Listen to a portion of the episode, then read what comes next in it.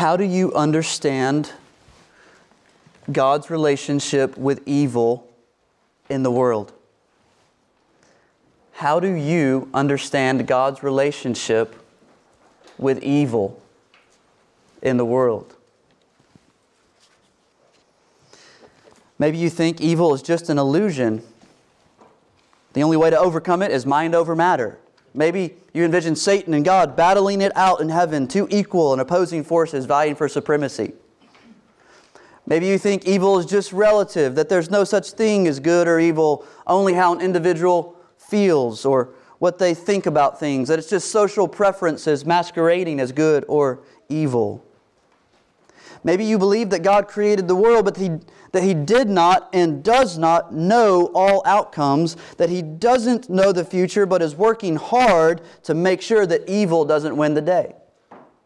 How do you understand God's relationship with evil? And you're like, John, it's early. It's early. I'm not ready to think deeply. Well, guess what? We're going to think deeply this morning. so, I want us to think carefully and deeply about this question How do you understand God's relationship with evil in the world? This isn't, by the way, a merely academic conversation. How we answer this question will shape and govern our response when evil comes knocking on our door. How, how we respond when we are sinned against. When darkness overshadows our home or our family or our job or our school or whatever, how we respond will be shaped by the intellectual and spiritual framework we have in our minds and hearts about this particular question. How do we understand God's relationship with evil in the world. Evil will come. The Bible says, through many afflictions we must enter the kingdom of God. Jesus says, if they persecuted me, they will persecute you also. Paul says, all who desire to live a godly life in Christ Jesus will be persecuted. Paul says, we are fellow heirs with Christ, provided we suffer with him. He says, Not only the creation, but we ourselves groan inwardly as we wait eagerly for adoption as sons, the redemption of our bodies. Evil, sin, and suffering will be part of our lives as long as we live. One of my jobs as your pastors, one of your pastors, is, is not to coddle you. One of my jobs as one of your pastors is not to coddle you. I, I do indeed desire, deeply desire, to bring you into the comforts of Jesus Christ. But for you to really enjoy the warm blanket of Jesus' comforts, your bed has to be made of the steel of biblical truth. Coddled Christians fall apart when their lives fall apart. They become numb with confusion and rage at the God who wasn't supposed uh, to allow evil or suffering into their lives. They come to their pastors asking, If this is the way God is, why didn't you tell me? So, one of my goals as one of your pastors, in however many years the Lord gives me with you, is to build a bed of biblical truth for you that will help you keep the faith when evil comes, will help you uh, be strengthened and encouraged, and even to put on the, the warm blanket of Christ's comforts when evil seems to prevail in your life. And I understand that a lot of us are having a great time in life right now. It's been a great week. You're like, John, stop it. I'm having a great week, a great semester. But we don't know what's around the corner. And as I said, the Bible promises affliction, suffering, sin, pain, and evil around the corner. And it will touch some of us, if not all of us, in ways we could never hope. through the loss of a parent, the loss of a spouse, the loss of a child, the loss of a job, an inoperable brain tumor. The list could go on. How you respond when it's your turn, my turn, will be governed in large part on how we answer this question. How do we understand God's relationship with evil in the world? My aim in today's sermon from the Bible, Genesis chapter 27, is to show you that sin or evil will never nullify the good purposes of God in your life. Even more, my aim is to show you that sin and evil actually succeed in making those gracious purposes of God come to pass. This is the steel bed of biblical truth that will hold you up when evil comes. One writer says it this way. He says, quote, I know that a tire iron cannot caress a bruised heart, but if your car is rolling over on you and about to crush you, a cold, steel, perpendicular tire iron might just save your life. Then later at home, as you tell the story, tears will flow and Jesus will hold, hold you as you sob for joy. End quote. In other words, if, if the back of our faith is broken because we think God is evil or absent, then we won't welcome Him when He comes with the warm blanket of His comfort.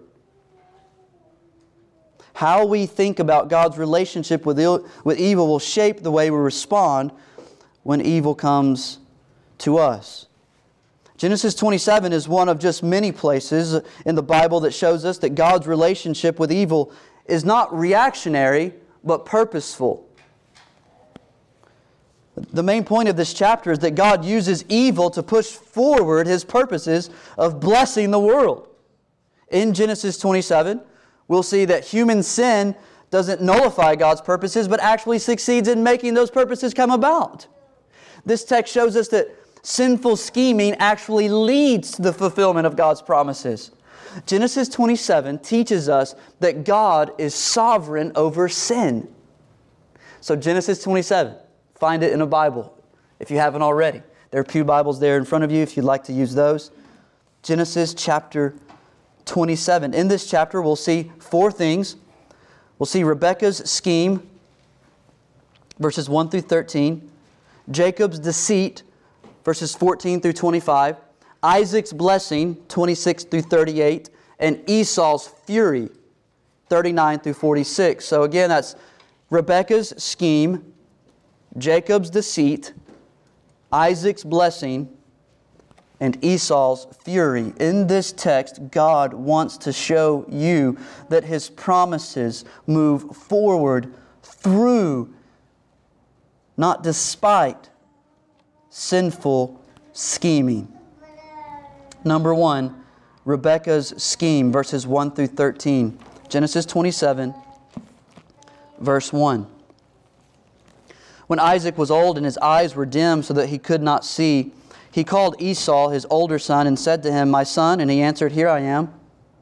He said, Behold, I am old. I do not know the day of my death. Now then, take your weapons, your quiver, and your bow, and go out to the field and hunt game for me. And prepare for me delicious food, such as I love, and bring it to me so that I may eat, that my soul may bless you before I die. Now Rebekah was listening when Isaac spoke to his son Esau. So when Esau went to the field to hunt game, hunt for game and bring it, Rebekah said to her son Jacob, I heard your father speak to your brother Esau, Bring me game and prepare for me delicious food, that I may eat it and bless you before the Lord before I die. Now, therefore, my son, obey my voice as I command you. Go to the flock and bring me two good young goats, so that I may prepare them from uh, prepare from them delicious food for your father, such as he loves. And you shall bring it to your father to eat, so that he may bless you before he dies. But Jacob said to Rebekah, his mother, Behold, my brother Esau is a hairy man, and I am a smooth man. Perhaps my father will feel me, and I shall seem to be mocking him and bring a curse upon myself and not a blessing. His mother said to him, Let your curse be on me, my son. Only obey my voice and go bring them to me. Number one, Rebekah's scheme. Isaac and Rebekah are clearly not on the same page here on how to do the blessing with their sons, Jacob and Esau. What has happened in their marriage to bring them to this point? They started so well. It looked so good in the beginning when Abraham's servant went to find a wife for Isaac. The Lord led him to Rebekah. Her family didn't want her to go right away, but she volunteered to go anyways, all the way to Canaan to marry a man she didn't know. Then, after the long journey, she saw Isaac in the distance. She modestly veils herself. She becomes Isaac's wife, and the text says that Isaac loved her. Then, when they're struggling to have children, the text says that Isaac prayed to the Lord for his wife. And then the Lord answers his prayer, and she conceives and gives birth to twins, Jacob and Esau. But the boys grow up. Esau becomes a skillful hunter, and Jacob a homebody.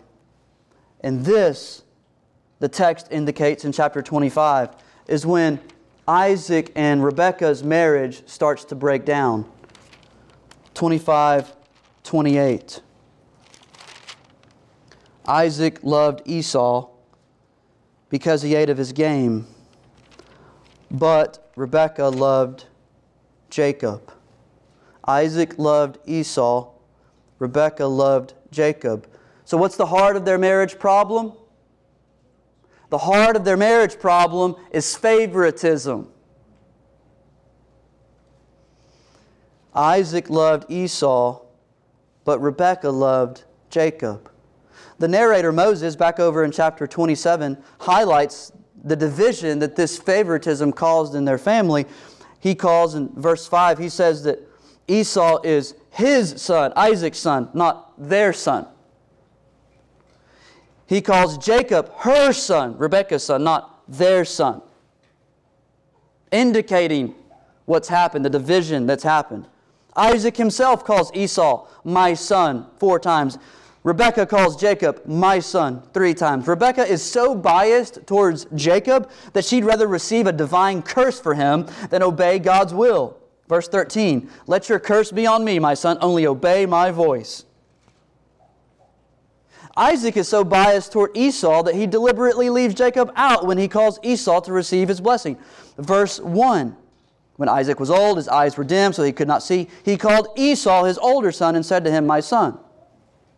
When it was customary at that time for a dying man to call all his sons to his side to receive an appropriate blessing, which is what Jacob would later do in chapter 49. But Isaac only calls Esau.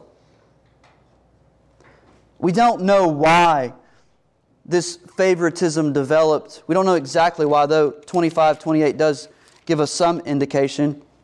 Isaac loved Esau because he ate of his game. Isaac was a man driven by his lusts, his appetites. So he loved the son that did the things that he enjoyed, that he loved. And Rebekah loved Jacob. This is the root sin that wreaked havoc on Abraham's family for generations. Jacob is going to repeat the sins of his parents. Genesis 37 3. Now Jacob loved Joseph more than any of his other sons. Favoritism infected this family, and like a cancer, it attacked all the relationships in the family relationships between husband and wife, and between siblings, and between children and parents. Favoritism led Isaac to overlook the sin of his favorite son. Isaac should have known that Esau wasn't worthy of his blessing, that he had done nothing but demonstrate that he was the seed of the serpent, not the seed of the woman. Esau despised his birthright, selling it for a bowl of soup, showing that he wasn't worthy of the privilege of being the firstborn. Then later, when he's 40 years old, he marries two Hittite women. That's 26, 34. When Esau was 40 years old, he took Judith, the daughter of Beeri, the Hittite, to be his wife, and Basemath, the daughter of Elon, the Hittite, and they made life bitter for Isaac and Rebekah. So he's married two Hittite women. Remember how adamant Abraham was that Isaac not marry a woman from Canaan, but rather someone from his own kinfolk? Esau didn't seem to care or understand that God called his family to be a special, set apart, and holy family. So he commits polygamy. He marries women he should have never married, two of them. Isaac should have seen that Esau wasn't acting worthy of the privilege of being the firstborn, but he was blinded by favoritism, and his sin devastated his family. Favoritism led Isaac to overlook the sin of his favorite son.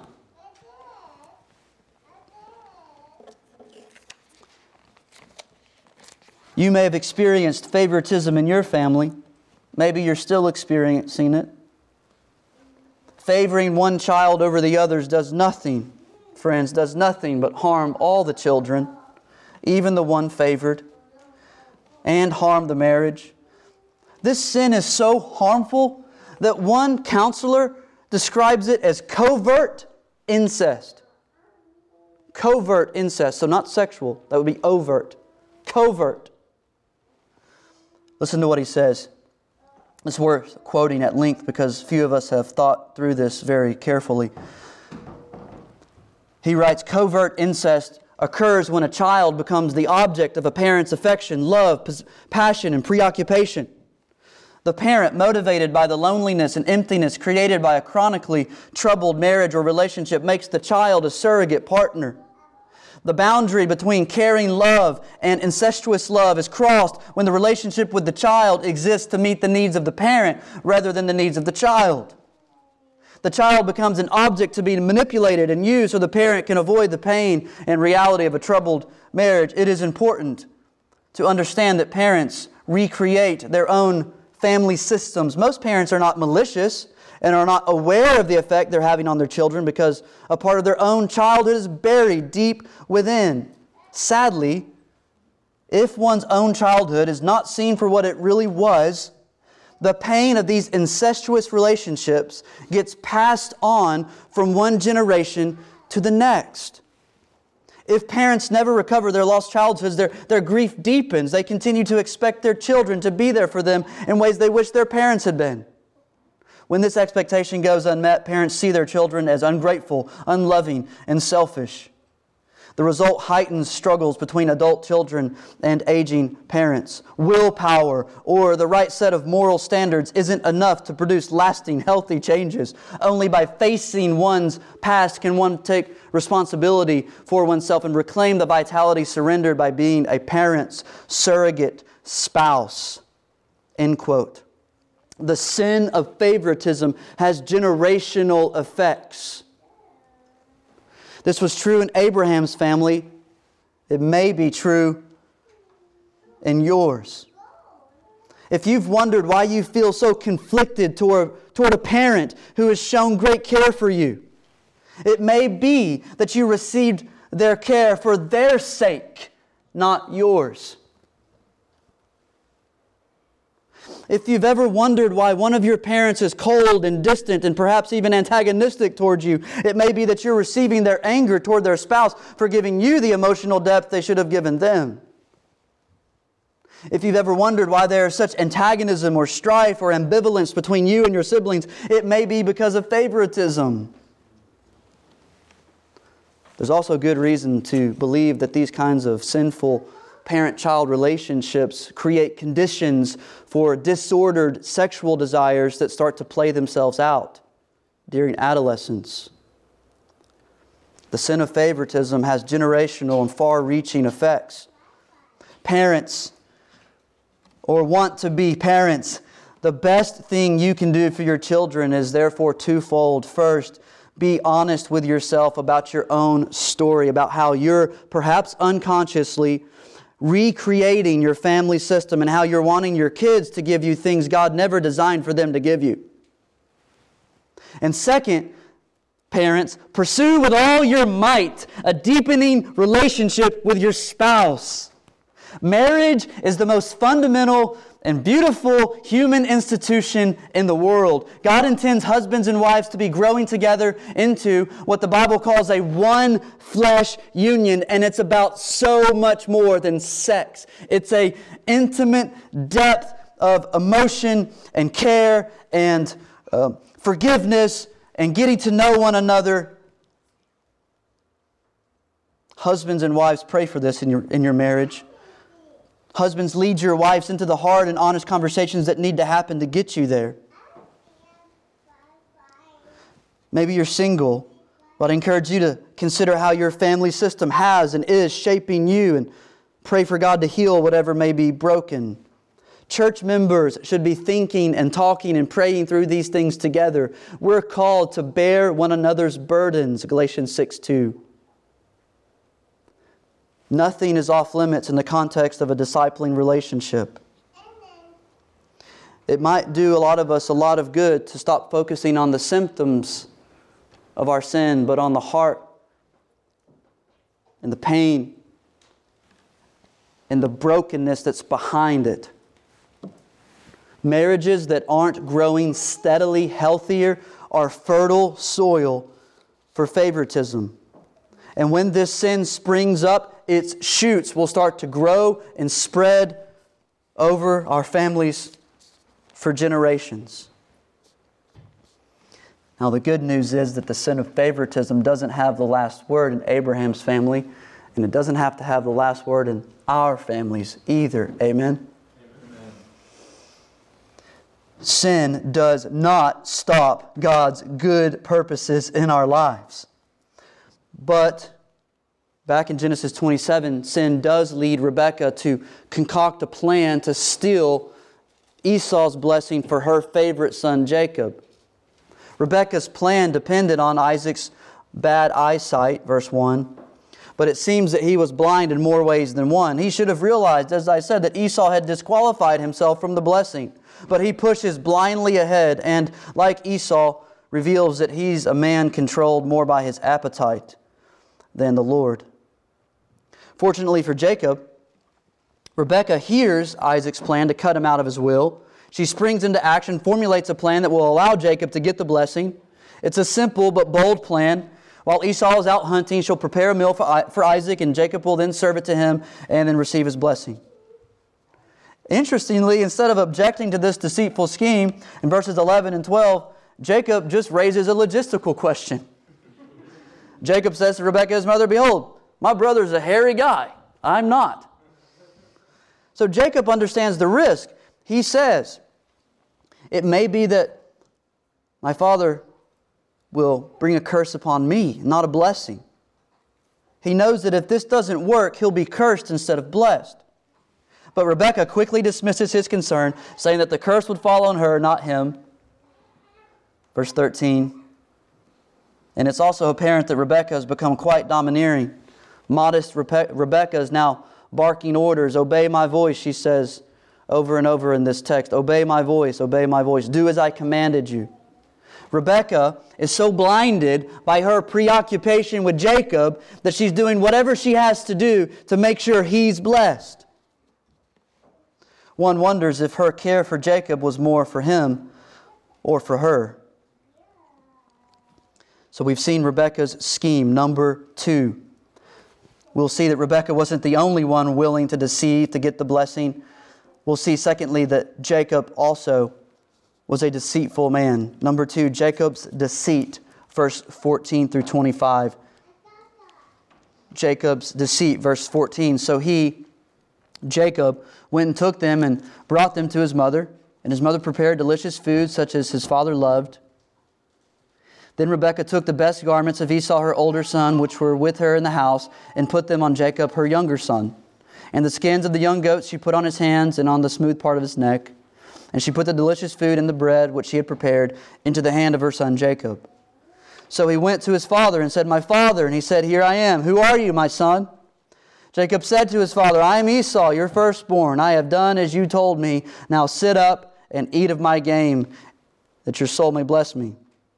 But Isaac said to his son, How is it that you have found it so quickly, my son? He answered, Because the Lord your God granted me success. Then Isaac said to Jacob, Please come near that I may feel you, my son, to know whether you are really my son Esau or not. So Jacob went near to Isaac, his father, who felt him, and said, The voice is Jacob's voice, but the hands are the hands of Esau. And he did not recognize him because his hands were hairy like his brother Esau's hands. So he blessed him. He said, Are you really my son Esau? He answered, I am. Then he said, Bring it near me, near to me, that I may eat of my son's game and bless you. So he brought it near to him, and he ate, and he brought him wine and he drank. So Rebekah prepares the meal and puts goat skins on Jacob so that Isaac will think he's Esau if he touches him. And Jacob goes into Isaac with the food. His heart was probably racing as he wonders if this plan is going to work. Will Isaac recognize my voice? Will the goat skins fool him? Will he taste the difference between goat meat and venison? When will, when will Esau return? Those goat skins Jacob was wearing were probably drenched with sweat because he was probably freaking out on the inside. But there's no turning back now. He's already gone in. The sinful family system his parents created have led him into this moment. What will he do? What will Jacob do? Well, the text says plainly in 18 through 25 that Jacob is just as willing to sin to get what he wants as his parents were. Jacob wants to get this over with quickly. Verse 19 I'm Esau. I've done as you told me. Now sit up and eat, that your soul may bless me. He's like, Come on, let's do this. But Isaac's in no hurry. Isaac tries to discern who this is. He tests him five times. Verse 18 Who are you, my son? Verse 20 How is it that you have found the game so quickly? Verse 21 Please come near that I may feel you, my son, to know whether you are really my son uh, Esau or not. Verse 24 Are you really my son Esau? And then in verse 26 Come near and kiss me, my son. And we'll see in just a moment that when Isaac finally smells Esau's scent on his clothes, he's convinced. God puts all of Isaac's remaining senses to work for his purposes. His nose, his hands, his ears, and his palate are finally convinced that this was indeed Esau. Of course, the problem is that it wasn't Esau, it was Jacob. Jacob followed Rebekah into this sinful scheme of deception. Jacob flat, flat out lied to his father, saying that he was Esau twice, 19 and 24. He even in verse 20 uses the name of God to promote his lies. Did you see that in verse 20? How is it that you have found it so quickly, my son? He answered, Because the Lord your God gave me success. Look, if you're going to do something stupid, don't bring God into it. The Lord, notice, he says, the Lord your God. At this point in the narrative of Genesis, the Lord is Isaac's God. He's not yet Jacob's God. That will change after an all night wrestling match, a few chapters. But for now, Jacob is hell bent on doing whatever he has to do to please his mother and get the blessing for himself. So he lies. He schemes with his mother, and he's just as guilty as she is. And their sinful scheming works. In the next section, 26 through 38, we see that Isaac does indeed bless Jacob. So, number three, Isaac's blessing. Isaac's blessing, 26 through 38. Then his father Isaac said to him, Come near and kiss me, my son. So he came near and kissed him, and Isaac smelled the smell of his garments and blessed him, and said, See, the smell of my son is the smell of a field that the Lord has blessed. May God give you of the dew of heaven and of the fatness of the earth, and plenty of grain and wine. Let peoples serve you, and nations bow down to you. Be Lord over your brothers, and may your mother's sons bow down to you. Cursed be everyone who curses you, and blessed be everyone who blesses you. As soon as Isaac had finished blessing Jacob, when Jacob had scarcely gone out from the presence of Isaac, his father, Esau, his brother, came in from the hunting. He also prepared delicious food, brought it to his father, and he said to his father, Let my father arise and eat of his son's game, that you may bless me. His father Isaac said to him, Who are you? He answered, I am your son, your firstborn, Esau. Then Isaac trembled very violently and said, Who was it then that hunted game and brought it to me? And I ate it all before you came, and I have blessed him, yes, and he shall be blessed. As soon as Esau heard the words of his father, he cried out with an exceedingly great and bitter cry and said to his father, Bless me, even me also, O my father. But he said, Your brother came deceitfully, and he has taken away your blessing. Esau said, Is he not rightly named Jacob? For he has cheated me these two times. He took away my birthright, and behold, now he has taken away my blessing. Then he said, Have you not reserved a blessing for me? Isaac answered and said to Esau, Behold, I have made him lord over you, and all his brothers I have given to him for servants, and with grain and wine I have sustained him. What then can I do for you, my son? Esau said to his father, Have you but one blessing, my father? Bless me, even me also, O my father. And Esau lifted up his voice and wept.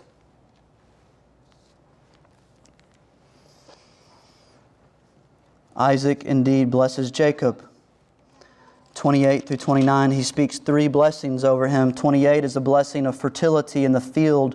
29, blessing of political supremacy. End of 29, a blessing or a promise of reciprocal blessings and curses, echoing the original blessing given to Abraham. Lying Jacob will be blessed, and he will be a mediator of blessing to others.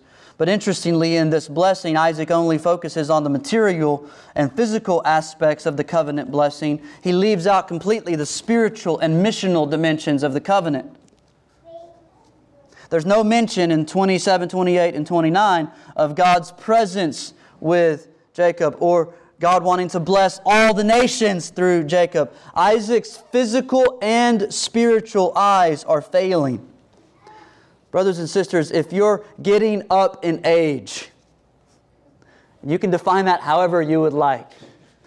Press hard into your God. Don't let your spirit fail while your eyes and body do. Stay active in prayer, the Word, the church, relationships. Don't let your spiritual vision fade like Isaac's has favoritism has led Isaac to overlook the sin of his favorite son Esau. Now he only seems to be concerned with material matters, not spiritual matters, as he blesses Jacob. After Jacob receives the blessing, he leaves just before Esau returns. Esau brings the meal he prepared into Isaac and introduces himself. Isaac is understandably confused, but when he realizes what has happened, his whole body reacts 33. 2733. Isaac trembled very violently. When was the last time you trembled very violently because something bad just happened? This is an intense, full body response when Isaac realizes what has just happened.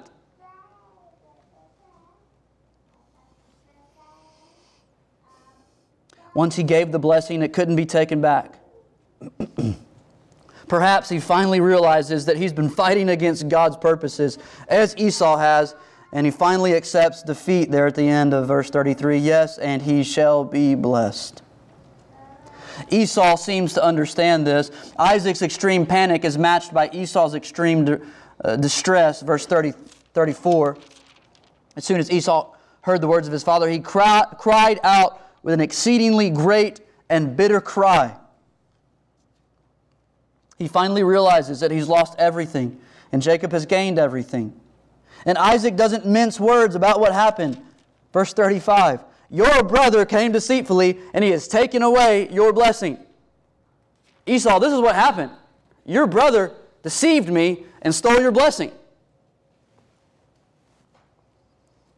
Esau then complains bitterly, points out that Jacob is appropriately named, and I think, like every son, Esau longs to have the blessing of his father. Have you not reserved the blessing for me? And Isaac's heart is broken for his son. What then can I do for you, my son? I've already given everything to Jacob. Because of Isaac's sin of favoritism, he can't even bless the son he loved. All he can do is leave him in agony. Esau lifted up his voice and wept. Sin has thoroughly destroyed what Isaac loved the most.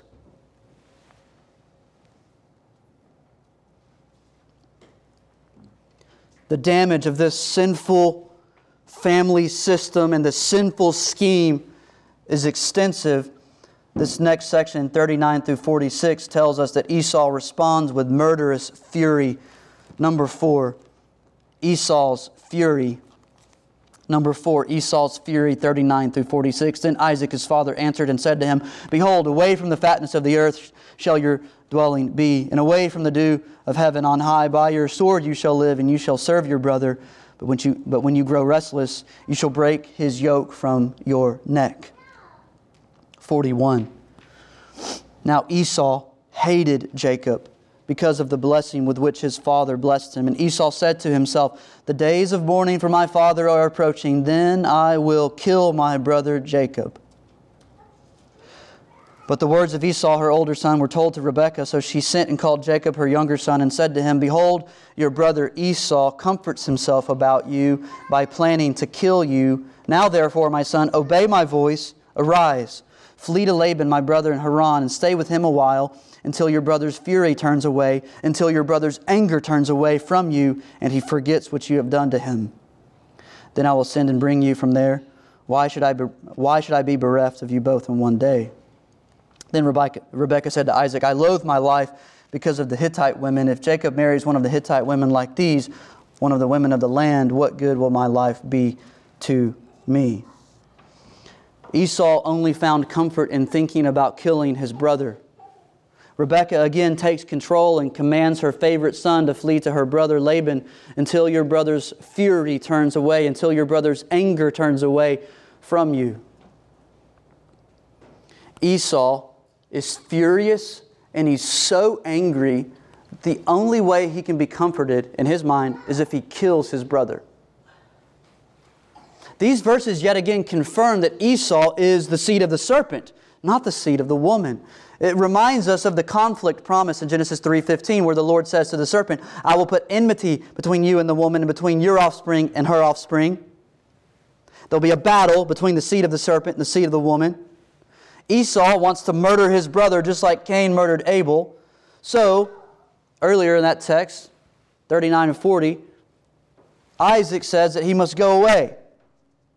He must live a wandering existence. Like Cain, like Ishmael, he must go into the wilderness beside Canaan rather than in the lush land of Canaan.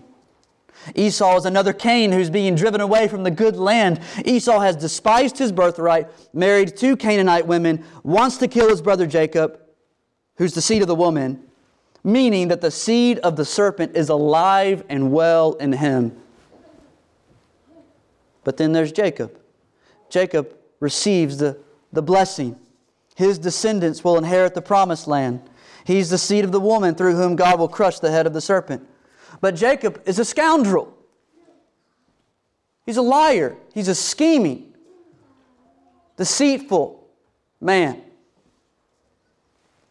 He's even a thief, taking what wasn't his. And here's the question that this text begs for us, and we're going to spend the remainder of our time considering it together. Does Jacob being blessed mean that God approves of all his deception? How do you understand the relationship between God and evil in the world?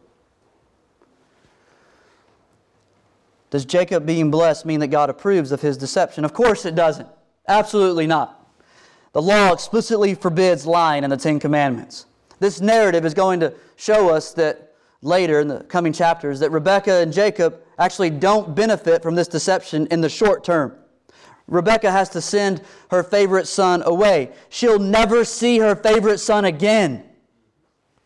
Her brother Laban will give Jacob a taste of his own medicine in chapter 29, and then Jacob's own sons will deceive him by claiming that his favorite son Joseph has been killed. Moses' point in relaying these things first to Israel, now to us, is not that God approves of deception. His point, his message is much more profound. His point is that God uses human deception to accomplish his gracious purposes. Remember the prophecy that the Lord spoke to Rebekah when the twins were born 25 23. The older shall serve the younger. The older, Esau, shall serve the younger, Jacob. Even if Isaac didn't know about that prophecy, he knew what kind of guy his favorite son Esau was. But instead of confronting him or correcting him, he tries to give him the blessing and exclude Jacob from the blessing. But 2523 says that God's plan was already set in motion before either son did anything good or bad. God said clearly that his blessing, his covenant, his chosen people would come through Jacob, not through Esau. The older shall serve the younger. This was God's good plan from the beginning. It was God's good plan from even before they were born. And God's plans are never derailed by sin. Rebekah and Jacob's evil plan may have worked for them, but it also worked to fulfill the word of the Lord. As I said at the beginning of the sermon, God's purposes triumph through sin, not in spite of sin. And think of it, friends, in a fallen world, is it any surprise that God intends to use human sin to carry out his purposes? Think of it. How could he not? What humans would God work with if he could only work with humans without sin?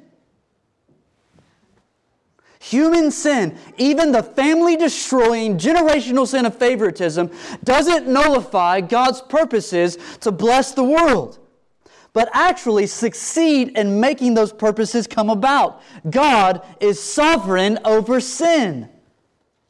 Think of all the other times in the Bible where God used human deception to move his plan forward. I'll just remind you of the greatest deception of all time you might think of some others in the Old Testament. But of course, the greatest deception of all time was the trial of Jesus Christ. The New Testament says that at the Last Supper, Jesus told his disciples, The Son of Man goes as it is written of him, but woe to that man by whom the Son of Man is betrayed. Judas then betrays Jesus and is held responsible for his deception. But Jesus dies as it is written of him because God uses deceit to move his plan forward. Later the same night, the chief priests and the whole council were seeking false testimony against Jesus that they might put him to death. After finding two false witnesses, they determined that he deserved death. They take Jesus to the Roman governor Pilate, who realizes Jesus is innocent, but he fears the crowd. So he washes his hands of the matter, saying, I am innocent of this man's blood knowing good and well that this guy is innocent. But deceit moves the plan forward. Then Peter on Pentecost stands up and preaches and says, Jesus of Nazareth was delivered up according to the definite plan and foreknowledge of God. You crucified and killed him by the hands of lawless men. He's saying to his Jewish brothers and sisters, You killed Jesus because of your sin Jesus died. Lawless men killed Jesus. Human deception led Jesus to the cross. Deceit moves the plan forward. And what we've seen here in Genesis 27 is no different. God's design was to use human sin to fulfill his promises. Rebekah and Jacob's evil plan was the means by which God fulfilled his promise. God is so sovereign and so wise that he can ordain that certain things come about through sin without himself sinning and by holding sinners accountable. The cross of Jesus Christ is the clearest culmination of this truth found all over the Bible. Friends, when Jesus died, God didn't just overcome evil. When Jesus died, God made evil serve the overcoming of evil. Let me say that again. When Jesus died, God didn't just overcome evil, He made evil serve the overcoming of evil. On the cross, God made evil commit suicide when doing its worst evil. Genesis 27 is just an echo or a foreshadowing to this greater evil that happens on the cross, where the sinless Son of Man is murdered for crimes he did not commit. But in that sin, God's glorious and good purposes are pushed forward. How do you understand God's relationship with evil in the world?